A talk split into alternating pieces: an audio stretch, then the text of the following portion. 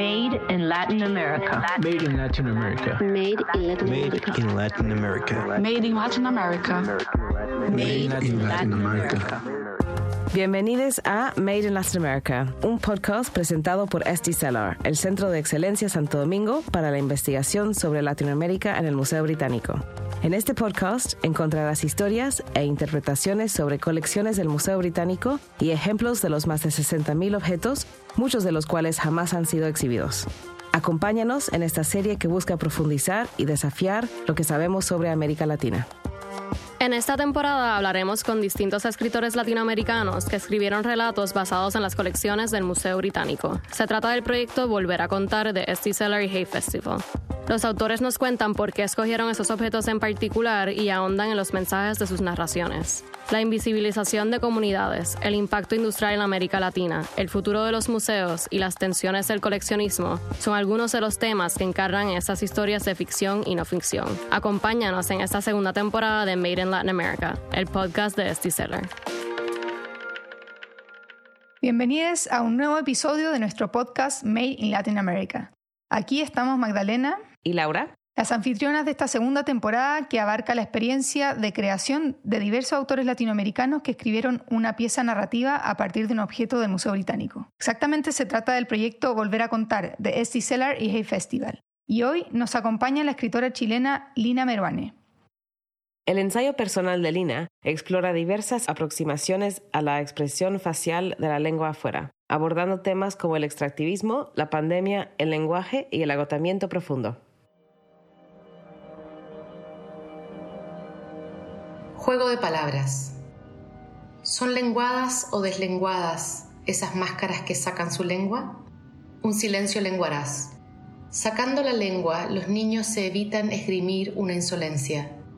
Con el gesto lo dicen todo, y en ese silencio lenguaraz eluden el mandato de la palabra bien dicha y bien disciplinada en la boca, en la coreografía de la cara que la civilización impone. Sacarla es entonces abstenerse de la norma y burlarla. Es negarse a entrar en el reino de lo humano que se define por la exclusión del lenguaje en el reino animal. Usar la lengua para separarse de lo gutural implica, sin embargo, ingresar en el mundo serio del trabajo. Sacar la lengua no es, pues, un gesto inconsecuente, sino una declaración de absoluta resistencia a las normas. Lina Meruana escogió cuatro máscaras de la colección de carnavales andinos de Bolivia, colectadas por Felicity Knock en los ochentas. Pero hay solo una máscara que tiene la imagen en, el libro, entonces voy a describir un poco esa máscara. Es una máscara hecha de yeso, pintada en negro y tiene como rayos en color como oro por toda la cara. Y de lo que entiendo de Sharon Pérez, una artista afroboliviana, es que estas marcas en oro pintadas antiguamente era relieve en, en la máscara, que denotaba los rasgos de, de la cara.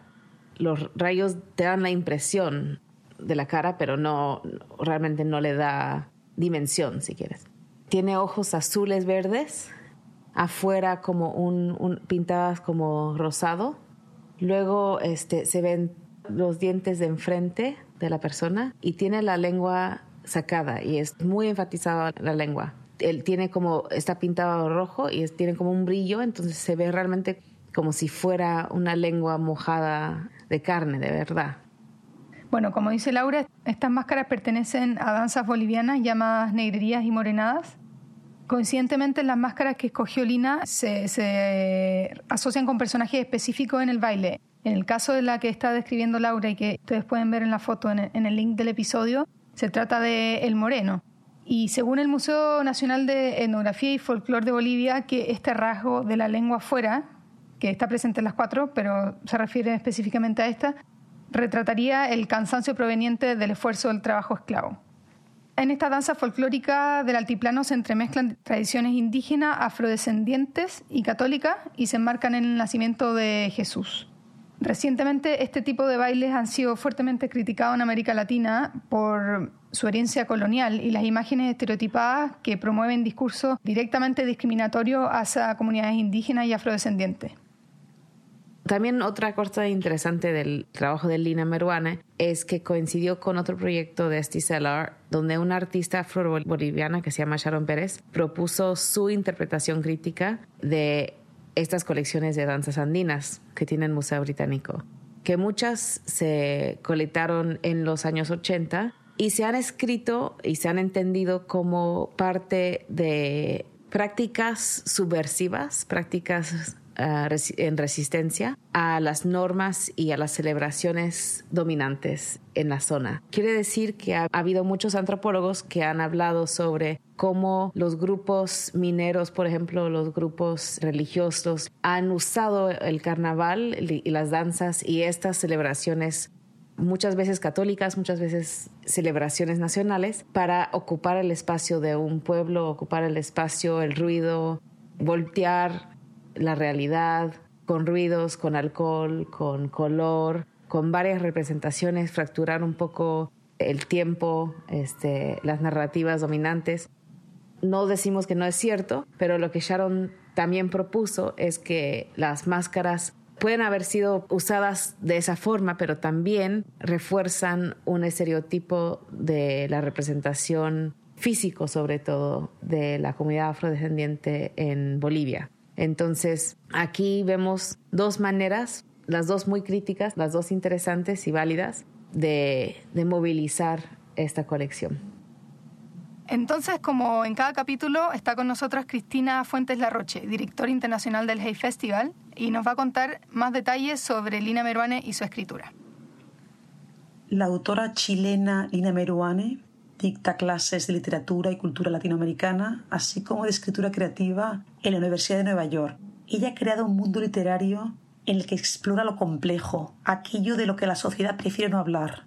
Por ejemplo, la enfermedad y los sufrimientos físicos y psíquicos que conlleva. Asimismo, explora su faceta de viajera y sus orígenes como migrante, en particular temas relacionados con la identidad en el espacio global, todos temas muy acorde con el propósito de este proyecto. Hola Lina, muchas gracias por estar acá con nosotros en este nuevo episodio de Made in Latin America. Hola Lina. Hola, ¿cómo están? Un gusto de conversar con ustedes. Entonces queremos hacerte varias preguntas de tu experiencia con el proyecto Volver a Contar. Y la primera de ellas es que en tu literatura se observa fuertemente esta conexión entre el pesar anímico, los órganos, el cuerpo, la enfermedad y cuando conversábamos también sobre la elección de tu objeto y estábamos investigando la colección, tú nos decías que tenías un interés importante en las expresiones faciales y eso te llevó a buscar también una colección de máscaras. ¿De dónde viene eso? Bueno, mira, yo tengo un interés muy temprano en, las cuestiones del cuerpo, en parte porque yo misma tengo una, una, condición crónica y porque además tengo padres médicos entonces yo me formé en la medicina de sobremesa. Y esto es una larga conversación sostenida familiarmente en la que yo no solamente aprendí sobre el cuerpo, sino que fijé mi atención en las historias clínicas.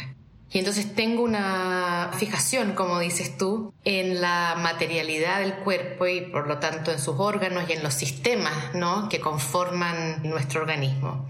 Entonces me he ido moviendo, me parece, estaba pensando un poco en esto mientras hablaba, me he ido moviendo por los órganos, por ciertas partes del cuerpo que a mí me interesan especialmente. Por ejemplo, partí pensando en los pies, en fruta podrida, porque lo que le pasa a la protagonista finalmente es una especie de estallido en un pie. Y luego me moví hacia los ojos en una novela que se llama Sangre en el ojo por la cuestión de la ceguera, tema que a mí me atañe y me interesa muchísimo. De ahí escribí un ensayo sobre la cuestión de la ceguera en términos más políticos y en términos de cómo había aparecido o había sido invisibilizado en la escritura de las mujeres y en los cuerpos de las mujeres. Y bueno, y así sucesivamente, cuando llegué a los ojos, realmente me, me, detuve también en el rostro y en lo que el rostro significa como mediación entre el individuo o la individua y el sistema político, la producción de un rostro que es una especie de efecto de una serie de operaciones del poder. Entonces a mí, digamos, la relación entre cuerpo y poder, cuerpo y sociedad, cuerpo y economía son temas que me han interesado también muchísimo, sobre todo más recientemente. Cuando ustedes me invitaron a este proyecto, yo pensé, bueno, qué lindo sería una gran oportunidad para pensar la máscara, que sería la expresión artística, la expresión a veces también arqueológica incluso, ¿no? De la veneración de los cuerpos antiguos. No sé, empecé como a echar a andar la máquina de la reflexión y pensé qué lindo pensar en los rostros como se representaron en el mundo antiguo latinoamericano o incluso en el contemporáneo.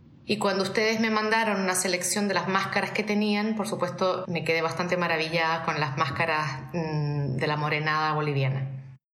Escogiste cuatro máscaras en particular de la colección de máscaras andinas y son de bailes, coincidentemente. Entonces, ¿por qué esas cuatro máscaras y por qué en particular esa colección de baile andino?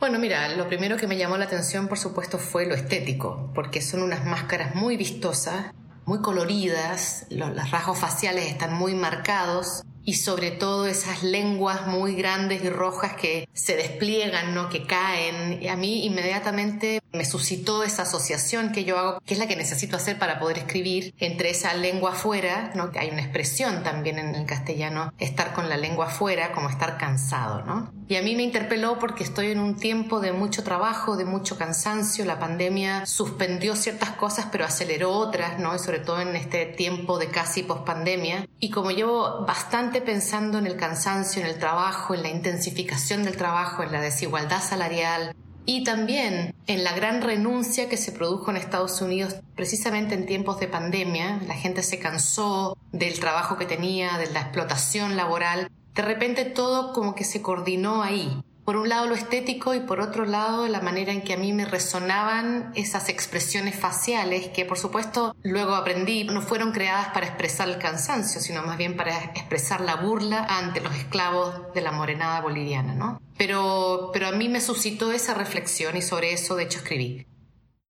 Esta utilización de la lengua tú en tu relato la muestras por un lado como sumisión a un sistema que nos tiene agotados, de cansancio profundo, pero a la vez el sacar la lengua como una protesta ¿no? a este sistema. ¿Cómo se expresa esa dualidad?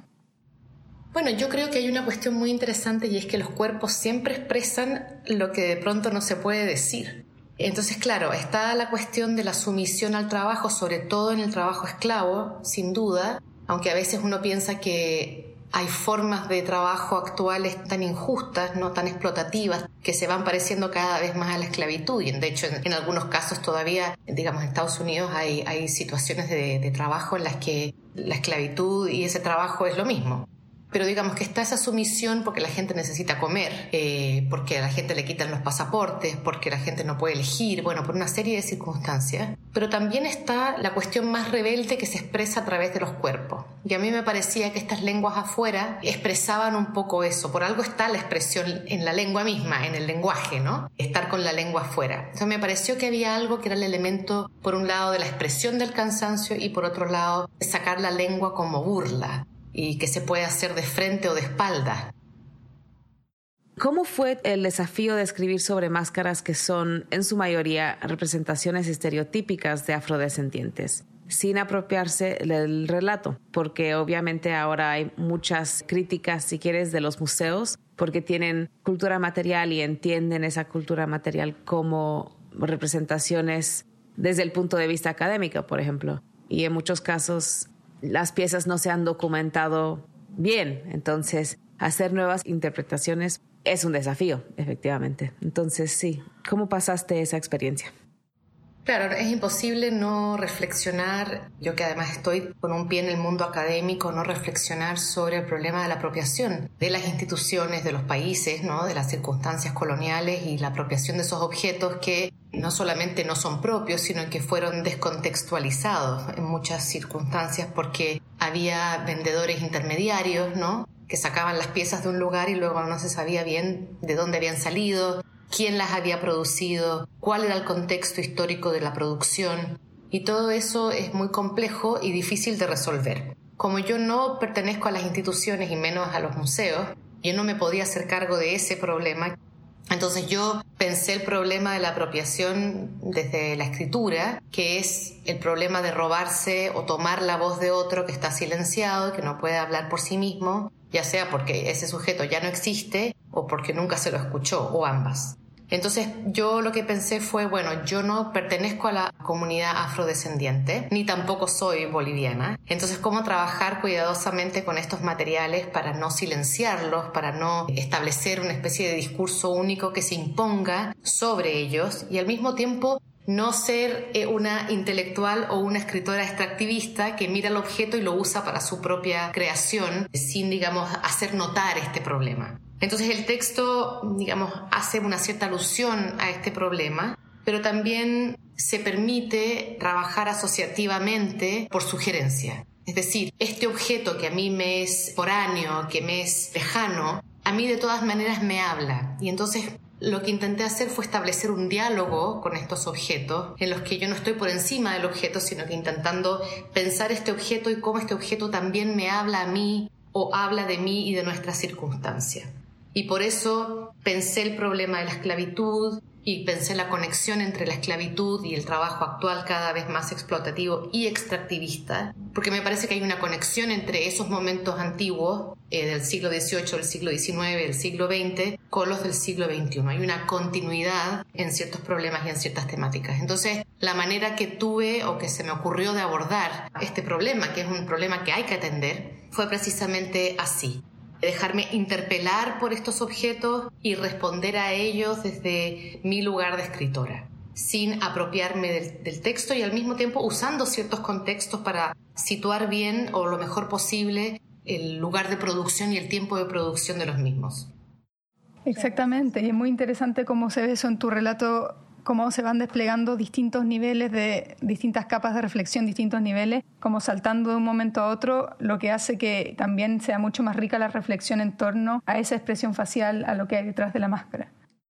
Sí, y querría decir también que precisamente la construcción fragmentaria que entra y sale del objeto y que se acompaña pero luego se va hacia otro lugar, yo creo que también me ayudaba a no establecer una especie de discurso único que aplana la realidad misteriosa y enigmática y, compleja, ¿no? De la máscara. Estoy de acuerdo, o sea, eso es un potencial beneficio del museo que puede abarcar muchas narrativas sobre un objeto. Bueno, Lina, no sé si hay algo más que quieras comentar de tu experiencia en el proyecto. Sí, una cosa que me gustaría agregar es que para mí fue muy interesante y productivo en términos de reflexión y de escritura el trabajar con el equipo curatorial del, Museo Británico. Creo que también pensando en esta pregunta de la, de la apropiación, el hecho de trabajar en una suerte de complicidad con las expertas, ¿no? también me quitaba un poco de peso de encima sobre precisamente la cuestión del objeto y su historia. Me permitía trabajar en diálogo con el equipo de expertas. A mí me parece siempre muy importante escribir en diálogo porque siento que pone en una horizontalidad el lugar de la escritora más que en un lugar de jerarquía. Esto de entablar conversaciones alrededor de ciertos objetos y ciertas prácticas culturales me parece necesario porque uno también puede cuestionar y repensar lo que está escribiendo, lo que está pensando.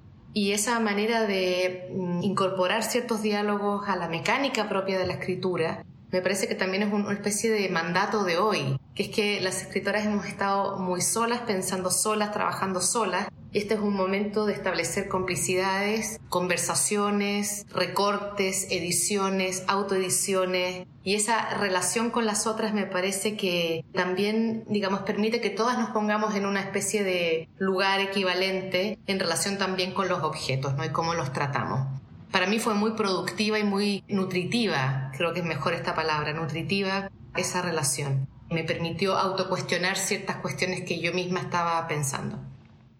Bueno, en realidad con la palabra experta pareciera como, como que lo sabemos todo y en realidad tenemos expertise porque trabajamos con las colecciones latinoamericanas, pero no somos tampoco especialistas en, las danzas andinas, pero sí creemos que este proyecto ha sido muy enriquecedor porque se trata de, de construir conocimiento colaborativamente, ¿no? y sobre todo teniendo aproximaciones desde diversos ángulos, como es el nuestro desde la museografía, la curaduría y el tuyo, Lina, desde la literatura. Sí, yo siento que, o sea, sí, a, a lo mejor nosotras como antropólogas, arqueólogas, tenemos un poco más de acceso, si quieres, también como curadoras al archivo del Museo Británico, pero es precisamente las perspectivas de personas como tú que vienen con otro conocimiento, o sea, eres experta en cómo escribir, cómo evocar, cómo también entender esa información antropológica, arqueológica, de punto de vista sensible que yo creo que le trae más valor al estudio de colecciones, porque muchas veces la gente que interpreta las colecciones son científicos que vienen de una especialidad muy, muy angosta, pues. Entonces aquí es un poco abrir la plataforma a, otros tipos de conocer. Bueno, Lina, te agradecemos muchísimo haber participado de este episodio de Made in Latin America y de contarnos más sobre tu experiencia en el proyecto y de haber trabajado con, con el Museo Británico. Sí, muchísimas gracias, Lina. Muchísimas gracias a ustedes. Bueno, este ha sido otro episodio de Made in Latin America. Les queremos agradecer a todos por acompañarnos y esperamos que hayan disfrutado de esta conversación. En la próxima sesión vamos a estar con Dolores Reyes, una escritora argentina que desde su trayectoria feminista se aproxima a la figura de la cabeza de una mujer, que está hecha en cerámica y desde ahí construye su narrativa. Si te gustó este episodio, no olvides de compartir, dar like y rankear el podcast en tu app favorita. Para más actualizaciones sobre nuestros proyectos, síguenos en Instagram. Nos encontrarás por arroba stcellar.bm. Eso es s d c e l a r.bm. Los relatos de los autores serán publicados en una antología llamada Volver a contar por la editorial Anagrama en septiembre de 2022. También se publicará en inglés bajo el título Untold Microcosms por Charco Press. Agradecemos especialmente a Hey Festival, colaborador de Volver a contar junto a SD Seller. Este podcast ha sido posible gracias a la generosidad de Alejandro y Charlotte Santo Domingo y de don Julio Mario Santo Domingo junto a Andrés y Lauren Santo Domingo. Esta temporada ha sido producida por Prong Productions. Para más información, visita prongproductions.com. Eso es p r o n k productions.com.